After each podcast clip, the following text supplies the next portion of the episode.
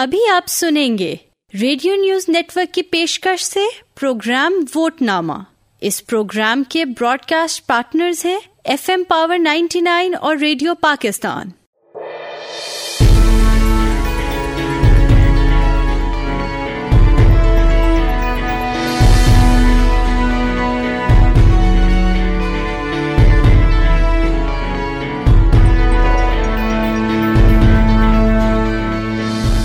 السلام علیکم سامعین اور ناظرین، میں ہوں نجیب احمد۔ پروگرام ووٹ نامہ کے ساتھ آپ کی خدمت میں حاضر ہوں۔ اور یہ پروگرام آپ پاور نائنٹی نائن ریڈیو کے نیٹ ورک پہ سنتے بھی ہیں۔ اس کے علاوہ ریڈیو نیوز نیٹ ورک کے YouTube channel, Facebook, Instagram اور ٹک ٹاک پہ بھی آپ دیکھتے ہیں۔ آپ یہ پروگرام پسند کرتے ہیں، آپ کے کمنٹس آتے ہیں۔ ہم بہت شکر گزار ہیں آپ کے کہ آپ اس پروگرام کو سن رہے ہیں۔ یہ ڈیفینیٹلی ایک ڈفرینٹ الٹرنیٹیو ہم نے نکالا ہے جہاں ہم پیور اکیڈمک اور نالج کی بات. میرے ساتھ مہمان ہیں جناب ڈاکٹر طاہر جمیل صاحب محترم جناب ڈاکٹر ظہیر الدین ڈار صاحب اور جناب رانا ریاض سعید صاحب. ہم نے ایک پہلا پروگرام کیا جو کہ اس سے پہلے جنرل ایوب خان پہ کیا اس کے بعد ہم نے ضیاء الحق پہ پروگرام کیا.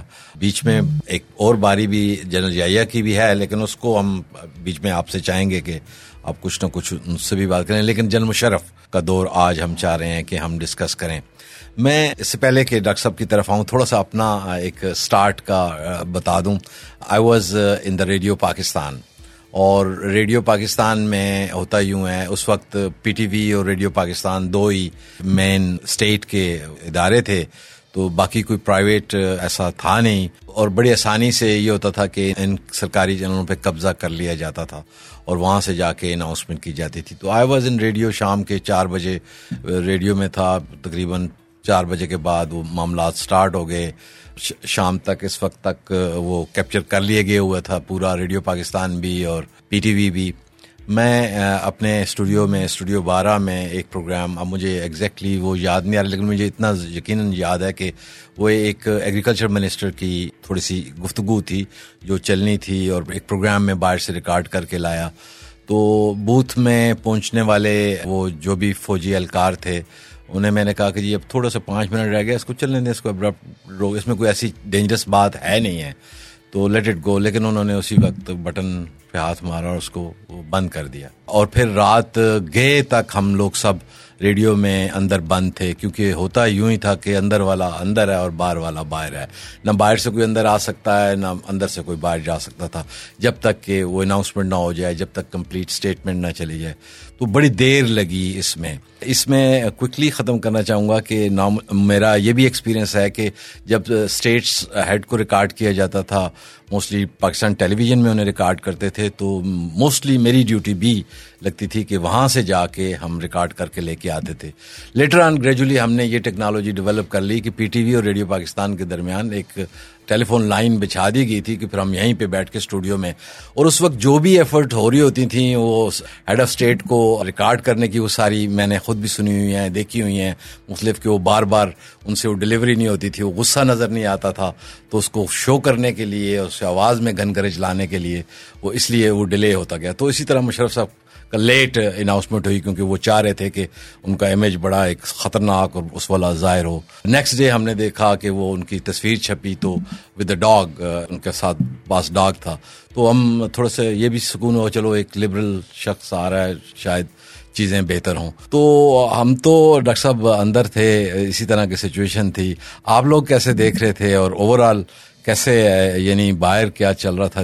آپ اپنا بتائیں گے what you were experience at that time اور وٹ واز دا نیڈ ضرورت کیا تھی اس وقت uh, اس کی؟ دیکھیں، میں ان ساری چیزوں کو تو ایز اے اکیڈیمک دیکھتا ہوں تھریٹیکلی بھی دیکھتا ہوں۔ ایک بہت بڑا کوشچن ہوتا ہے کہ جو ہم اکثر ذہنوں میں آتا ہے۔ پاکستان میں ہمیشہ اس چیز کے اوپر تحقیق ہوئی ہے کہ بھائی ہمارے یہاں مارشل اللہ لگتا ہے۔ لیکن اس چیز کے اوپر بہت کم تحقیق ہوئی ہے کہ یہ لوگ چلے بھی تو جاتے ہیں واپس۔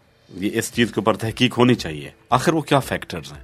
میں جب اس کے اوپر مزید سوچا تو میں اس نتیجے کے اوپر پہنچا اور اس کے اوپر کافی اسکالرز نے بات کی ہے۔ سیمول ہنٹنگٹن نے بات کی ہے کہ جو ڈیموکریسیز ٹرانزیشن میں ہوتی ہیں، ان میں اس قسم کے پرابلمس ہوتے ہیں کہ ان کے ہاں ایفیشنسی کیپیسٹی اور لیجیٹیمیسی کا پرابلم ہمیشہ رہتا ہے۔ تو ہمارے ہاں کیونکہ پرابلم یہ ہے کہ ہمارے یہاں ڈیموکریسی ہم نے باہر سے لے لی ہے اور ہمارے یہاں انڈوجنس کنڈیشنز جو ہیں، ہماری اپنی اندرونی حالات جو ہیں وہ یکسر اس سے مختلف ہیں۔ اور ان کے اوپر کافی سارا کلونیل اسٹرکچرل مینوورنگ جتنی بھی ہوئی ہے، اس کی بہت زیادہ چھاپ ہے۔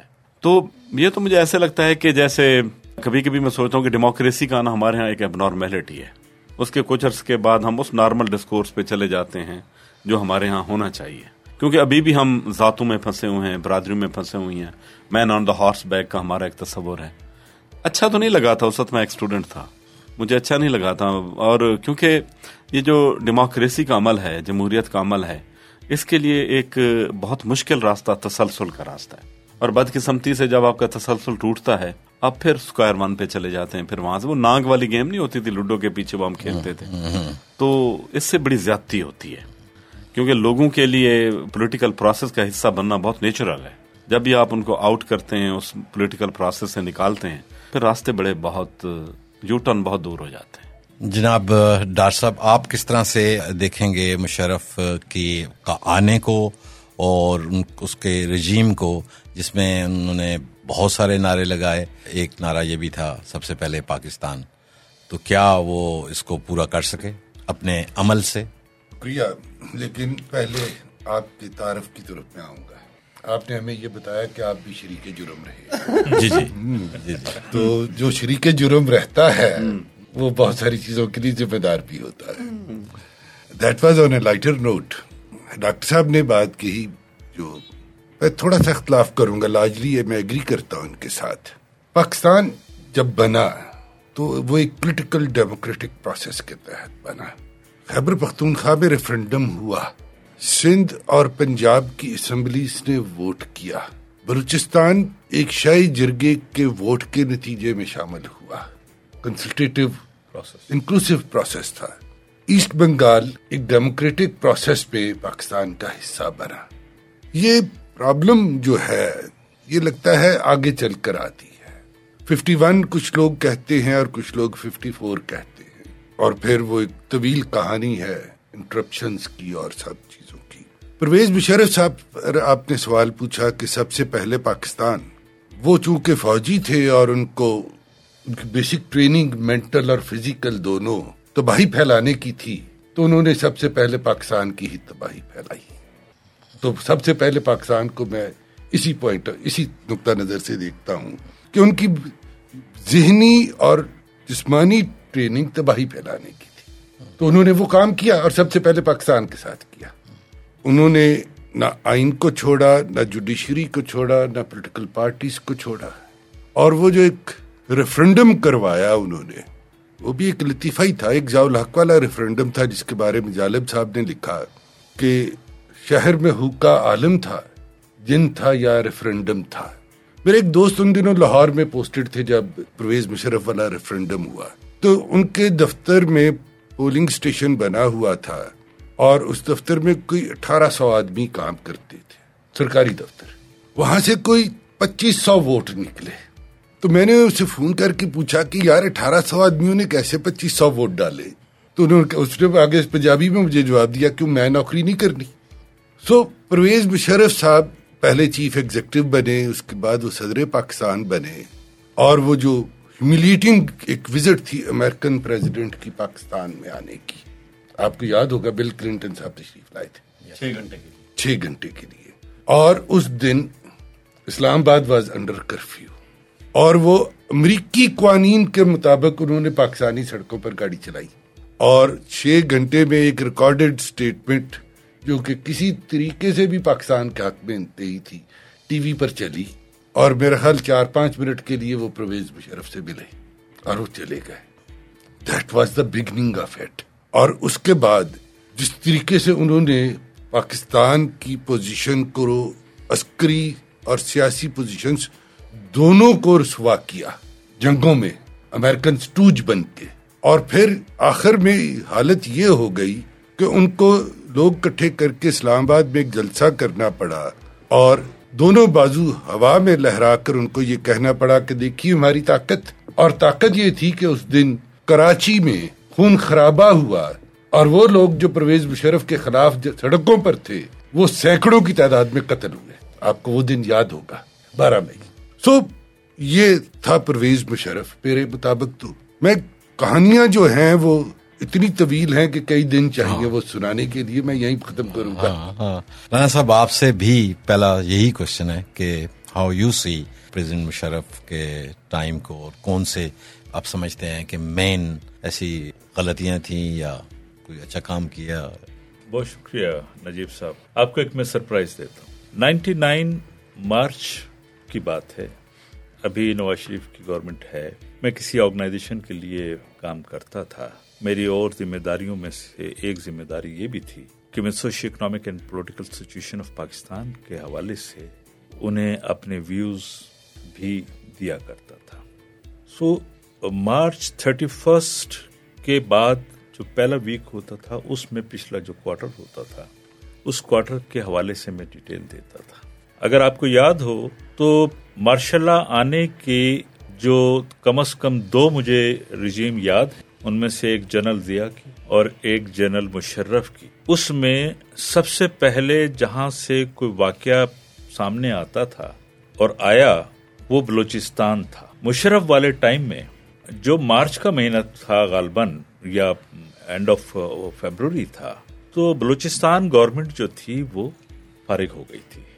تو جب میں اپنے انالیس لکھ رہا تھا دینے کے لیے، تو میں نے اس میں یہ مینشن کیا کہ this has been now decided that the present government has to go how and when that yet to be decided میں ملک سے باہر کہیں گیا تو جون کا مہینہ تھا، مشہور زمانہ کارگل والا واقعہ جو تھا وہ چل رہا تھا۔ تو جو بھی ہمارے وہاں پر بیورو چیف تھے، انہوں نے مذاکر مجھے کہا کہ Rana I think you are not going to go the government میں نے کہا نو نو میں تو کسی ایسی پوزیشن پہ ہوئی نہیں نہ میں کوئی فوجی آدمی ہوں. انہوں نے کہا نہیں تم نے یہ مینشن کیا ہے. میں نے کہا یہ میں اس پہ پکا ہوں میں آپ کو ایڈ کر دیتا ہوں اس میں اور. وہ یہ ہے کہ وہ سپٹمبر کا لاسٹ ویک ہو سکتا ہے یا اکتوبر کا فرسٹ ویک تک دس بارہ تک ہو سکتا ہے۔ وہ, وہ کہیں سے چھوٹی موٹی انفارمیشن کے حوالے سے تھا لیکن یہ اتنا کلوز ہوگا۔ اس میں جو زیادہ سرپرائز کی بات ہے وہ یہ ہے کہ میں بارہ اکتوبر کو سے ایک روز پہلے تھر گیا ہوا تھا۔ تو میرے ساتھ کچھ لوگ ٹریول کر رہے تھے اور ہم چونکہ پالیٹکس میں بات کر رہے تھے۔ تو بارہ تاریخ کو دن میں گیارہ بجے میں کراچی میں کسی جگہ پہ ڈراپ جب ہو رہا تھا، تو اس سے پہلے مجھے پوچھ رہے تھے کہ یہ گورنمنٹ کب جائے گی، کیا ہوگا فلانا ہوگا؟ تو میں نے کہا، آج شام دیکھنا۔ تو یہ بارہ تاریخ کی بات ہے۔ میں ایئرپورٹ جب گیا تو چھ بجے کی جو فلائٹ تھی، اس پہ پہنچنے سے پہلے میں نے دو چیزیں خود دیکھی۔ جنرل عثمانی جو اس وقت وہاں کے کور کمانڈر تھے، وہ وہاں کھڑے تھے، مشرف کی بیگم بھی کھڑی ہوئی تھی۔ ہماری بورڈنگ ہو گئی جہاز میں جو اسلام آباد کے لیے آ رہا تھا۔ اور جب اس کی فلائٹ جانے کا ٹائم تھا، جو کہ غالباً چھ بجے تھا، تو فلائٹ وہاں سے موو نہیں ہوئی۔ اور چونکہ تھوڑا سا گرمی بھی تھی وہاں کراچی کے ریفرنس سے، تو لوگوں نے کہا، یار، یہ کیا ہے؟ کوئی ایسا بندہ آ رہا ہوگا، یہ یوں ہے، وہ ہے، فلانا ہے۔ تو میں نے باہر میں ونڈو سے دیکھ رہا تھا، تو میں نے کہا، یار، کو ہوا انہوں نے کہا، آپ کیسے کہتے ہیں؟ میں نے کہا رن وے پہ آپ دیکھیں، گاڑیاں کھڑی ہیں۔ باہر جنرل عثمانی بھی کھڑے تھے اور اس کی بیگم بھی کھڑی تھی اور رن وے کا جو اس ٹائم ہے، آپ دیکھیں لائٹیں آف ہیں۔ تو میں نے یہ چیز ہوتے دیکھی، یہ واقعہ ہوتے دیکھا۔ اور اس کے بعد وہ ہماری فلائٹ کینسل ہو گئی اور دین رات میں یہ تمام ڈیٹیل جو ابھی آپ نے تھوڑی دیر پہلے بات کی ہے۔ میرا سوال اصل میں ایک بہت عجیب ہے اس متعلق۔ یہ کیا وجہ ہے؟ ڈاکٹر صاحب کا بھی کوشچن تھا۔ کچھ فرمایا تھوڑی دیر پہلے کہ ان کے جانے کی وجوہات پہ انہوں نے کچھ بات کہی کہ جو رجیم ہوتی ہیں ڈکٹیٹرس کی وہ جانے تو میرا خیال یہ ان کی آنے کی وجوہات دیکھنے کی ضرورت ہے۔ ہم اگر کولڈ وار ختم ہوتی ہے میں نے پچھلی دفعہ بھی یہ ذکر کیا تھا۔ اور آل آف سڈن آپ کے ہاں جو ہے وہ کولڈ وار کا آپ حصہ بننے کے چاہتے ہیں۔ اور آپ کے یہاں مارشل رجیم اسٹارٹ ہو جاتی ہے۔ یو ٹو کا واقعہ ہوتا ہے بڑا بیر میں۔ آپ الائی ہو جاتے ہیں پکے امریکہ کے۔ سکسٹی نائن میں یا خان آئے اور سیونٹی ون میں پاکستان ٹوٹ گیا۔ جنرل ضیاء سیونٹی سیون جولائی میں آئے اور دو سال بعد آپ افغان وار ہے، اس کا حصہ بنے ہوئے تھے دو سال پہلے۔ یہ اتفاق ہے۔ وار اگینسٹ ٹیررزم جو تھا، وہ ٹو تھاؤزینڈ ون میں اسٹارٹ ہوئی۔ سپٹمبر الیون کے بعد، اس سے دو سال پہلے اکتوبر نائنٹی نائن میں جنرل مشرف آئے۔ یہ بھی بڑا اتفاق ہے۔ اور یہ کتنے مضبوط ہوتے ہیں۔ ایک صاحب نے پاکستان کو کولڈ وار کے حوالے کرنے کے لیے مان لی بات انٹرنیشنل اسٹیبلشمنٹ کی۔ دوسرے صاحب نے جب اس کا ملک جا رہا تھا تو انٹرنیشنل اسٹیبلشمنٹ کی بات مان کے ہتھیار ڈلوا دیے۔ تیسرے صاحب نے جو ہیں وہ پاکستان میں دہشت گردی اور جو بھی کچھ ہمارے یہاں سو کال طالبانائزیشن ہوئی ہے یا کلاشنک کلچر آیا ہے یا دوسرا ہیروئن کلچر آیا ہے، اس کو لانے سے دو سال پہلے وہ افغانستان کی وار میں چلے گئے۔ اور یہ سب جنرل مشرف ہالی ووڈ کی ایک بہت مشہور فلم ہے، کلاسک ہے بینہر بینہر میں ایک ڈائلگ تھا جو ان بٹوین ٹو مین جو اس کے کیریکٹرز تھے مسیلا اور جوڈا بینہر اس کے درمیان ایک ڈائلگ ہوا تھا۔ ادھر یو ود اس اور you are against us exactly the same جملہ صدر بش نے جنرل مشرف کو کہا اور انہوں نے کہا میں آئی ایم ود یو جوڈا بینہر نے اس کے کہا ایم اگینسٹ یو وہ ایک جنرل کے خلاف کھڑا ہو گیا تھا اور ایک جنرل جو تھا، یہاں جو سویلین امریکن گورنمنٹ کا پریزیڈنٹ تھا امریکن پریزیڈنٹ تھا، اس کے سامنے اس نے ہتھیار ڈال دیے۔ دیٹ از ویری انٹرسٹنگ یہ جنرل مشرف تھا جو کمانڈو اپنے آپ کو بتاتا تھا اور کہتا تھا ہاتھ باندھ کے جو ڈار صاحب نے جس کا بارہ مئی کا ذکر کیا مکے دکھا کر وہ امریکن پریزیڈنٹ کے ایک جملے پہ ڈھیر ہو گیا۔ یہ تھا جنرل مشرف۔ ڈاکٹر صاحب آپ نے بات کی کہ یہ آتے ہیں چلے بھی جاتے ہیں۔ رانا صاحب نے کہا کہ وہ آتے کیوں ہیں؟ چھوڑ کے کیا جاتے ہیں؟ جب جاتے ہیں تو وہ کیا کر کے جاتے ہیں؟ یہ میں جاننا چاہوں دیکھیے میں بتاتا ہوں۔ اس کو تھوڑا سا ہم براڈر سینس میں دیکھتے ہیں۔ دیکھیے سب سے بڑا جو پرابلم آج کل جو اسٹیٹ جس طرح ڈیولپ ہوتی ہے، وہ ہے کیپیسٹی جس کو موبلائزیشن آف ریسورسز کہتے ہیں کیپیسٹی کہتے ہیں، وہ کس چیز سے آتی ہے؟ ریونیو سے آتی ہے ٹیکسز کے ذریعے آتی ہے۔ اور taxes are directly proportional with the popular legitimacy کے ساتھ جڑے ہوتے ہیں۔ ہاں اب پرابلم یہ آپ نے حکومت چلانی ہے، آپ کو پیسے کی ضرورت ہے۔ مڈل ایسٹ کا مسئلہ تو حل ہو گیا، ان کے پاس رینٹس ہیں۔ آئل بیچ دیا، دوسری چیزیں بیچ دی پیسہ آ گیا، حکومت چل کے لوگ سیٹسفائڈ ہمارا کمپلیکیٹڈ میٹر ہو گیا۔ ہم کہاں سے لائیں؟ یا ہمیں اتنے قرضے ملیں تو لامحالہ اب جو ہم ریگریس کر رہے ہیں کہ ہمیں ایک ایسی سوسائٹی بنانی پڑے گی جو اکنامیکلی وائبرنٹ ہو اور اس کی جو اکنامک وائبرنسی ہے، وہ اس کی کیپیسٹی میں ٹرانسفارم ہو۔ اور that capacity will come through taxation proper taxation incremental taxation جو دنیا کے ماڈلز ہیں پروگریسو ٹیکسیشن جب یہ چیز آئے گی پھر آپ کو لیجیٹیمیسی دینی پڑے گی۔ You have to go ٹوڈ the popular legitimacy popular legitimacy اور اس لیے جب وہ چیز ختم ہوتی ہے ان کے لیے پھر کوئی راستہ نہیں بچتا۔ پھر وہ انہیں پاپولر ریجیم کی طرف جانا پڑتا ہے۔ ڈاکٹر صاحب میں ابھی ابھی رحیم یار خان تک بائی روڈ بائی روڈ ہی ٹریولنگ ہے۔ آٹھ سو کلو میٹر تقریباً آپ ادھر سے جاتے ہیں اور مختلف جگہوں سے دیکھ کے آئے ہوں۔ پاکستان جب آپ موو کرتے ہیں تو آپ کو اپنے علاقے اپنے لوگ اپنی چیزیں بے پناہ ریسورس ہے، بے پناہ لوگ محنت کش، محنت کر رہے ہیں۔ ان کا یعنی ساری چیزیں آپ فصلیں دیکھیں۔ ویسے افسوس تو یہ ہوتا ہے کہ صرف گنا ہی پیدا کیا جاتا ہے، چونکہ وہ ہمارے ہاں سکھایا یہ گیا کہ چینی کھاؤ اور زندہ رہو۔ گندم کھاؤ، چینی کھاؤ اور زندہ رہو۔ کیپیسٹی کی بات ڈاکٹر صاحب نے کی۔ میں یہی پوچھنا چاہ رہا تھا کہ یہ کیا لیگیسی یعنی ایک طرف تو یہ کہا جاتا ہے کہ ہم اگر بات کریں کہ جی فوج اتنا عرصہ گزر گئی ہے، وہ کہتے ہیں نہیں، یہ تو ادا عرصہ جو ہے نا سویلین حکومت بھی رہی ہے۔ اور یہ کیسے ملگمیٹ ہوتا ہے؟ یہ اس کو آپ کیسے، یہ آپ بتائیے۔ گا مسئلہ تھوڑا سا کمپلیکس ہے یہاں پر۔ آپ تینوں حکومتیں دیکھ لیجیے ایوب خان کی جاول حق کی، پرویز مشرف کی، جس کے تائے تو پیورلی ملٹری گورنمنٹس تھیں پرویز مشرف صاحب سی ایم ایل اے بننے کے بعد انہوں نے بجائے انہوں نے چیف ایگزیکٹو بننا پسند کیا تھا، لیکن فنکشن تو وہی تھا۔ اور تینوں حکومتوں نے کچھ عرصے کے بعد سیاست دانوں کو انوالو کیا۔ ایوب خان بھی پریزیڈنٹ بنا، ضیاء الحق نے بھی جنیدو صاحب کی حکومت بنائی، اور پرویز مشرف نے بھی ظفر اللہ جمالی اور پھر شوکت عزیز بیچ میں تین چار مہینے شجاعت حسین صاحب کو بھی تھی تو یہ ہائبریڈائزیشن ہو جاتی ہے۔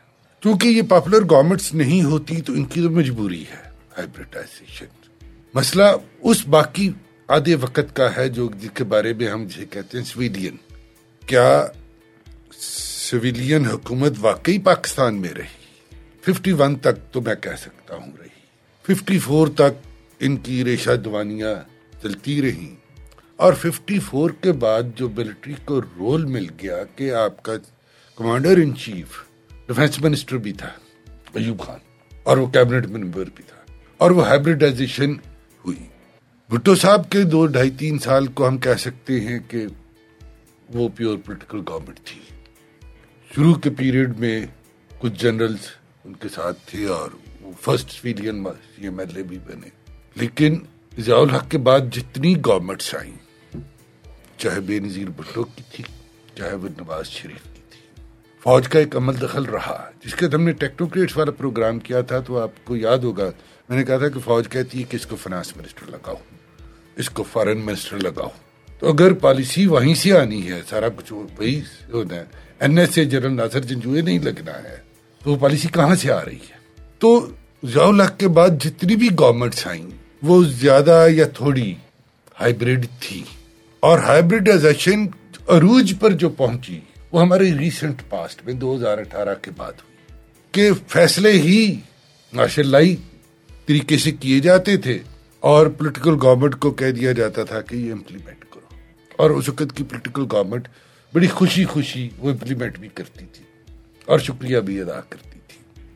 ہائبریڈائزیشن کا جو ماڈل ہے پاکستان کا، اس کی وجہ سے صرف پرابلمز ہو سکتی ہے یا تو پیور ڈکٹیٹرشپ ہو رہا تو سب کو پتا ہوتا ہے ڈکٹیٹرشپ ہے۔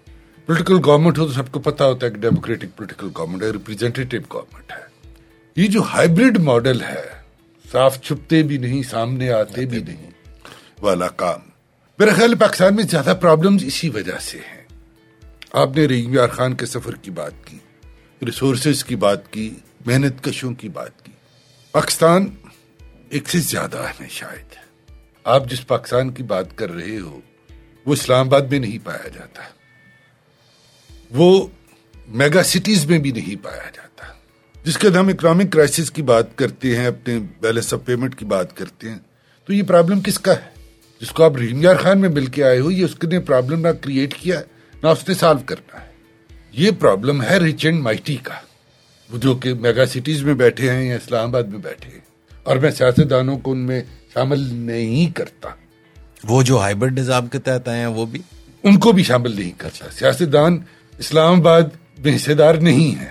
وہ کرائے پر لیتی ہے مکان یہاں پر اور پھر واپس بھیج دیے جاتے ہیں۔ خالی کروا لیا جاتا ہے۔ سمان تو یہ جو بیوروکریسی ہے ہماری اور جو دوسرے ادارے ہیں جن کو میں کلونیل ادارہ کہتا ہوں یا جن کو میں کمپنی بہادر کی کنٹینیویشن کہتا ہوں یہ پرابلم ان کا ہے۔ فارن ایکسچینج کس کی ضرورت ہے؟ غریب آدمی نے گندم اگایا کہ خالی نہیں ہے اس کو فارن ایکسچینج ملے یا نہ ملے؟ اس کی بلا سے۔ فارن ایکسچینج تو اس کی ضرورت ہے جس نے امپورٹڈ گڈس استعمال کرنی ہے۔ ٹیکسز ہمارے اخراجات پورے نہیں کر پاتے، وہ اخراجات کس کے ہیں؟ وہ رحیم جار خان کے اس کاشتکار کے اخراجات نہیں ہیں۔ وہ اسلام آباد میں رہنے والے یا پنڈی میں رہنے والے یا لاہور میں رہنے والے یا کراچی میں رہنے والے کے اخراجات ہیں۔ سوال بڑا سیدھا سا اٹھتا ہے، یہ اسی پوائنٹ پہ رہتے ہوئے کہ ہم ڈیفالٹ کیوں نہیں کر جاتے؟ اور میرا خیال ہے یہ مسئلہ اتنا آسان نہیں ہے۔ ڈیفالٹ کرنے کی ایک قیمت ہے اور ڈیفالٹ نہ کرنے کی ایک قیمت ہے۔ مسئلہ یہ بن جاتا ہے کہ اگر ہم ڈیفالٹ نہیں کرتے تو وہ قیمت اس ملک کے غریب آدمی نے چکانی ہے۔ انفلیشن کی شکل میں سکیئرسٹی کی شکل میں، قلت کی شکل میں بے روزگاری کی شکل میں۔ اور اگر ہم ڈیفالٹ کر جاتے ہیں تو یہ قیمت اس ملک کے امیر آدمی نے اور طاقتور آدمی نے دینی ہے۔ مسئلہ صرف اتنا ہے کہ یہ قیمت کون دے گا؟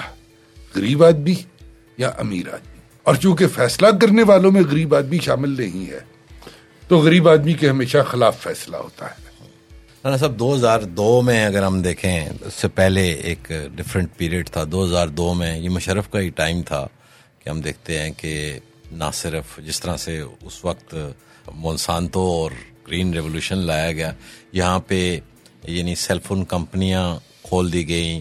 پرائیویٹ میڈیا آیا اس میں۔ وہ کیسے آیا، کس کوالٹی کا آیا، یہ بیس سے پارٹ لیکن ہم یہ دیکھتے ہیں کہ وہ جن مشرف سے خود بھی نہیں سنبھالا گیا۔ ایک سٹیج پہ وہ تمام جب ایمرجنسی لگائے گی تو تمام میڈیا کو بند کر دیا گیا اس میں یہ ریڈیو بھی شامل ہے۔ یوتھ سم ہاؤ ان کو ایک اپرچونٹی ملی to go into the job cell phone کمپنیوں نے خاصی ابزارو کی اس وقت کی جابز ابزار کی۔ اس کو آپ کیسے دیکھتے ہیں؟ اس پیریڈ کو how you see it Najib صاحب میں گستاخی کروں گا۔ سیل فون ارلی نائنٹی میں آ چکا تھا۔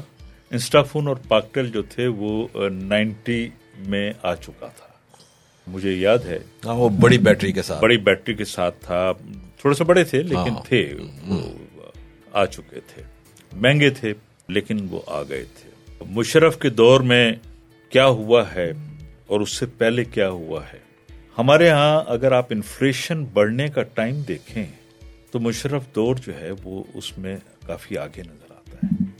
ہمارے ہاں جو اسکیسٹی آف فوڈ ہے وہ آنا شروع ہو چکی تھی۔ حیرت یہ ہوتی ہے کہ جتنے بھی ہمارے یہاں ملٹری رجیم رہے، ہم ان میں جو بیسک نیسیسٹیز تھیں عام آدمی کی، اس پر جو ضرب لگتی رہی، ہم اسے چھپا لیتے ہیں۔ ہم اس کو بہت ہی خوبصورت بنا کے کتابوں میں پیش کر رہے ہیں، ہم اسے میڈیا میں پیش کر رہے ہیں۔ آپ اگر انٹرنیٹ کی بات کریں، میں تو مشرف کے آنے سے پہلے سے استعمال کر رہا تھا۔ یو این سسٹم نے یہاں پر وہ جو ہے وہ رائج کیا تھا۔ اور بھی تھے اپولو نام کا بھی ایک تھا۔ وہ بھی مشرف سے پہلے ہی تھا۔ تو اگر آپ انفارمیشن کے فلو کی بات کریں تو وہ بھی اسٹارٹ ہو چکی تھی پہلے۔ اور اگر لائسنسز۔ لائسنسز جو تھے وہ بھی آ چکے تھے۔ مختلف ریڈیو کے بھی ٹیلی ویژن اسٹیشنز کے بھی۔ ادر دین پی ٹی وی جو ایک چینل کھلا تھا شالیمار والوں کا، وہ بھی میرا خیال ہے بے نظیر بھٹو کے دور میں سٹارٹ ہوا تھا۔ تو بگننگ کہیں نہ کہیں سے تو ہوتی ہے اور اس کے ایکسپیریمنٹ کے بیس پر فردر جو ہے وہ ایونیوز کھلنا شروع ہو جاتے ہیں۔ سو کوئی یہ کہے کہ ان کے ٹائم میں کوئی ٹیکنالوجی آئی تھی۔ میرا خیال ہے ٹیکنالوجی پہ کنٹرول تو وہاں ضرور ہونا شروع ہو جاتا تھا۔ لیکن ٹیکنالوجی کے آنے کا کریڈٹ میں تھوڑا سا کنجوس ہوں میں نہیں دے سکتا۔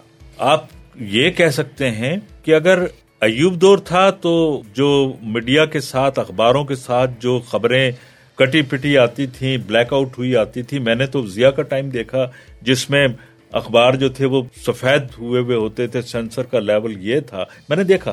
میں نے سنا نہیں ہے، میں ہمارے یہاں اخبار آتا تھا، ہم دیکھتے تھے، وہ ایسے ہی تھا۔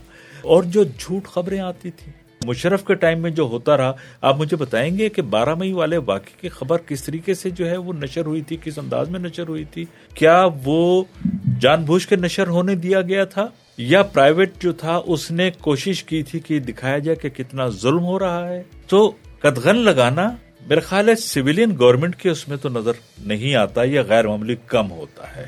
صاحب یہ جو ایک اور ڈائمنشن ہے ان کے سوال جی۔ کی کہ ایوب خان کا دور ضیاء کا دور اور پرویز مشرف کا دور۔ Yeah. اس کے بارے میں عام یہ کہا جاتا ہے کہ یہ ریل پیل کا دور تھا۔ جی۔ ہم قرضے میں کیونکہ ہم کسی کے لیے کام کر رہے ہوتے ہیں تو ہمیں قرضے بھی کھلے عام مل رہے ہوتے ہیں۔ سر امریکن نے جو ڈیٹا دیا yeah. وہ 30 plus billion U S dollar تھا جو پیورلی فوجی امداد تھی۔ جی۔ اس میں سے آپ مجھے پرسنٹیج نکال کے بتا دیں جو سویلین کاموں کے لیے آیا۔ اس میں سر ایک اور چیز بھی مطلب ایک اور آسپیکٹ بھی ہے ڈیفینیٹلی آپ کی بات بالکل صحیح ہے کہ وہ انفارمیشن کی کچھ چیزیں پہلے آ چکی تھیں ٹی وی بھی کوئی آ چکا تھا ریڈیو بھی شاید ایف ایم کا کوئی نہ کوئی آ چکا تھا، لیکن وہ جو licensing the way it was done اور جو ڈسٹریبیوشن ہوئی، اس کے نتائج میں ابھی آپ یہ دیکھیں کہ تمام سیل فون کمپنیز آلموسٹ ابھی فارغ ہی بیٹھی ہیں، وہ انٹرنیٹ بیچ رہی ہیں، اور ریڈیو یعنی نائنٹی پرسینٹ ریڈیو بند پڑے ہوئے ہیں۔ یہ شاید کسی کی اسٹڈی میں نو بڑی جانتا۔ تو اور ہمارے پاس یوتھ کے لیے کوئی ایسی چیز نہیں ہے جہاں پہ ان کی فیوچر کی کھپت ہو سکے۔ کیا ٹیکنیکل سائٹ کے کیا سوشل سائنسز uh, کے ہر سال ہزارہ بچے جو ہیں وہ گریجویٹ کرتے ہیں یونیورسٹیوں سے ان سکولوں سے۔ تو یہ تو ہمارا uh, ڈیلما رہا ہے۔ سر ہم نے uh, دیکھیں، دنیا بھر میں مختلف سیکٹر ہیں انڈسٹریز لگی ہوئی ہیں، جس میں وہ اپنے ہیومن ریسورس کو according to the existing system and the new emerging in the world وہ آپ اپرچونیٹیز پیدا کرتے ہیں۔ میرا آخری سوال سر آپ سے یہی ہے کہ یہ بتائیں کہ ایک طرف سویلین رولز بھی رہے ٹو سم ایکسٹینٹ اور uh, ملٹری رولز بھی رہے، لیکن ہم یہ دیکھتے ہیں کہ ہماری باؤنڈریز آلویز جو ہیں، وہ جب ملٹری رول کم ہوئیں۔ اس کو آپ کس طرح سے ہم نے میر جاوا نامی شہر تو فتن ایران کو دے دیا اور باؤنڈری باؤنڈری کی الائنمنٹ کرتے ہوئے کچھ علاقہ ہم نے چائنا کو دے دیا۔ انیس سو پینسٹھ تک سے پہلے کارگل پاکستان میں تھا۔ کارگل شہر پاکستان میں تھا۔ انیس سو پینسٹھ میں ہم نے کارگل ہندوستان کو دے دیا۔ یا خان صاحب تشریف لاتے ہیں اور وہ سب سے بڑا کارنامہ کرتے ہیں۔ وہ پورا ایک صوبہ علیحدہ کر دیتے ہیں۔ میں خیال کسی دن ہمیں اس ایک صوبے کی علیحدگی پر فوکسڈ گفتگو کر لینی چاہیے کہ ہم بہت سارے لوگوں پر الزامات لگاتے ہیں۔ وہ الزام لگنا کس پر چاہیے اور ایویڈنس بیسڈ گفتگو کریں ایویڈنس رکھ کے بات کریں اس پر بھی۔ پھر تشریف لاتے ہیں۔ حضرت ضیاء الحق صاحب، امیر المومنین اور سیاچین چلا جاتا ہے۔ اور پرویز مشرف صاحب کے دور میں کارگل پہ جو ہمیں عظیمت اٹھانی پڑی، وہ بھی ایک علیحدہ سے کارنامہ ہے ہمارا۔ ہزاروں ینگ جوان جو تھے وہ وہاں پہ کہ جس کے ان کے بیدوں میں سے گھاس نکلی ان جوان بیٹوں کے بیدوں میں سے جس کے گھاس نکلی۔ مسئلہ تو یہ ہے کہ حمد الرحمان کمیشن رپورٹ ہوتی ہے اور پھر وہ چھپا دی جاتی ہے۔ وہ جڑی کیمپ ہوتا ہے تو ایک پرائم منسٹر سیک کر دیا جاتا ہے۔ کارگل پر کبھی انکوائری نہیں ہوتی ایبٹ آباد کا ایبٹ سو آباد واقعہ ہوتا ہے تو پھر اس کا الزام کس پہ لگایا جاتا ہے؟ اور جو آئین کے مطابق آرٹیکل ون میں پاکستان کی ٹیریٹریز ڈیفائنڈ ہیں اور ان میں صرف پارلیمنٹ تھرو کانسٹیٹیوشنل امینڈمنٹ ہی ترمیم کر سکتی ہے کوئی علاقہ لیا یا دیا جا سکتا ہے کسی کو۔ تو افغانستان کی سرحد پر بھی ایک قصبہ ہم افغانستان کو دے چکے ہیں۔ وہ کس پارلیمنٹ نے منظور کیا؟ اور وہ پارلیمنٹ میں کون لوگ بیٹھے ہوئے تھے؟ کم از کم یہ جو اسلام آباد میں بلڈنگ ہے، اس میں تو اس پر کبھی گفتگو نہیں ہوئی۔ بہت ساری اور بھی چیزیں خاصی ہیں۔ میں آخر میں ایک چھوٹی سی بات یہ کرنا چاہوں گا کہ جنرل مشرف کا دور تھا، یہاں اسلام آباد میں بڑے اچھی چیزیں، ایک تو رنگ رنگلیاں بھی خاصی تھیں اور یہاں پہ ایف ٹین میں ایک کیٹ ہاؤس کھولا گیا، بڑا عرصہ زبردست چلتا رہا۔ لوگ آتے تھے۔ بری میں یہ نہیں ہے کہ وہ کیوں اس وقت کیوں کھولا گیا۔ مجھے تکلیف اس وقت ہوئی جب یہ پیپلز پارٹی کی گورنمنٹ آئی تو ان کے نام کر کے کہ جی وہ یہ چل رہا ہے۔ پہلے اس پہ چھاپا نہیں مارا گیا۔ اس جی، کو دور میں اس پہ چھاپا مارا گیا۔ سر یہ آپ چھوٹی بات نہیں ہیں۔ یہ ایک اور ایف ٹین میں اچھا، ہاں، کیٹ ہاؤس F10 جو ہاں، ہماری ساورینٹی وائلیٹ ہوئی کہ اسلام آباد ایئرپورٹ پر بغیر پاسپورٹ بغیر ویزے کے لوگ لینڈ ہوئے اور ایئرپورٹ کو بند کروا کر لینڈ کروایا۔ بہت سارے اڈے دیے گئے ڈاکٹر صاحب۔ وہ کیا تھا؟ جس کا کسی سرکاری ملازم نے کوئی بات کرنے کی کوشش کی تو اس پر بندوق تان لی گئی۔ بڑا بیر کس کے ٹائم میں ہوا؟ سمنگلی اور بڑا بیر۔ دونوں ہم نے کس کو دیے تھے؟ کس نے دیے تھے؟ جگ بات کس کو دیا گیا تھا؟ افسوس تو اس بات کا ہوتا ہے کہ ہم ایک کہنے کو ایک نیوکلیر پاور بھی ہیں۔ پانچویں چھٹے نمبر آپ پہ ہیں؟ ہماری آبادی میرا یا رک جائیے۔ میرا سوال ہے کیا باقی نیوکلیر پاور ہے کیا نیوکلیر پاور اس طرح بہیو کرتی ہے۔ یہ کوشچنیبل بات ہے۔ اور ساتھ ہی اگر آپ دیکھیں تو پانچویں چھٹے نمبر پہ آپ کی فوج ہے دنیا کی چل رہی ہے۔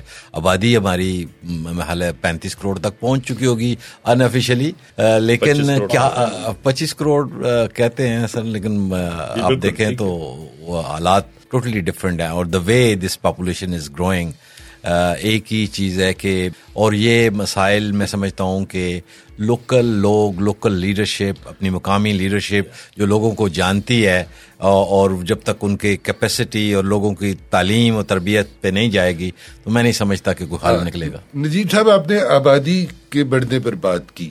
مجھے آپ کی اس بات پر ایک اعتراض ہے۔ سر۔ یہ نبی کی امت میں اضافہ ہو رہا ہے اور آپ اس کی مخالفت کر رہے ہیں۔ سر۔ سر۔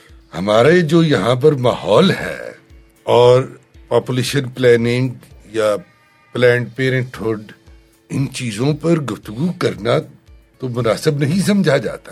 پاپ ہے۔ پاپ ہے۔ آنا اسی بیچاروں کہ اتنی طاقت اور کتنی آبادی بڑھائیں گے یا اور کیا کریں گے۔ چھوٹے چھوٹے ممالک ہیں وہ آ, یعنی انسٹرکشنز نہیں لیتے۔ وہ ڈسکس کرتے ہیں وہ آنکھوں میں آنکھیں ڈال کے بات کرتے ہیں۔ یہاں پتہ ہی نہیں ہوتا رات کو ایبٹ آباد میں اٹیک کر کے جو مرضی کر کے چلے جائیں۔ اور وہ جو آپ کے دوست ہوں۔ کیا وہ دوست ہیں؟ سر پاپولیشن کہنے کو تو ہے نا سر ہم تنخواہ دیتے ہیں نا۔ سر پاپولیشن کے حوالے سے ایک ادارہ جو تھا وہ ارلی سکسٹیز میں قائم ہوا تھا لاہور میں۔ آج بھی وہ ماشاء اللہ فیملی پلاننگ کا اس کا Association. کام تھا۔ اور اگر growth rate family growth rate کو سامنے رکھا جائے جو تھی ارلی سکسٹیز میں اور جب اس ادارے نے کام شروع کیا تو جو فیملی گروتھ جو تھی وہ بڑی، وہ آپ دیکھنے کی سے تعلق ہے۔ ہم تو اس پہ بھی جھوٹ بولنے لگے کہ ہمارے یہاں اس کا گروتھ ریٹ کیا ہے۔ اب تو خیر آج بہت سارے ہمارے یعنی کچھ سائنسدان بھی ملے ہوتے ہیں، کچھ ایسے ادارے بھی ملے ہوتے ہیں، کچھ سرکاری، غیر سرکاری ادارے بھی ساتھ میں ملے ہوتے ہیں۔ تو اسی پہ ہم اینڈ کرتے ہیں۔ جی بہت شکریہ آپ تمام مہمانوں کا۔ اور اس پہ اور گفتگو ہو سکتی ہے، لیکن ہم کسی اور پروگرام میں کریں گے۔ اس کے ساتھ ہی مجھے دیجیے اجازت، پاکستان زندہ باد۔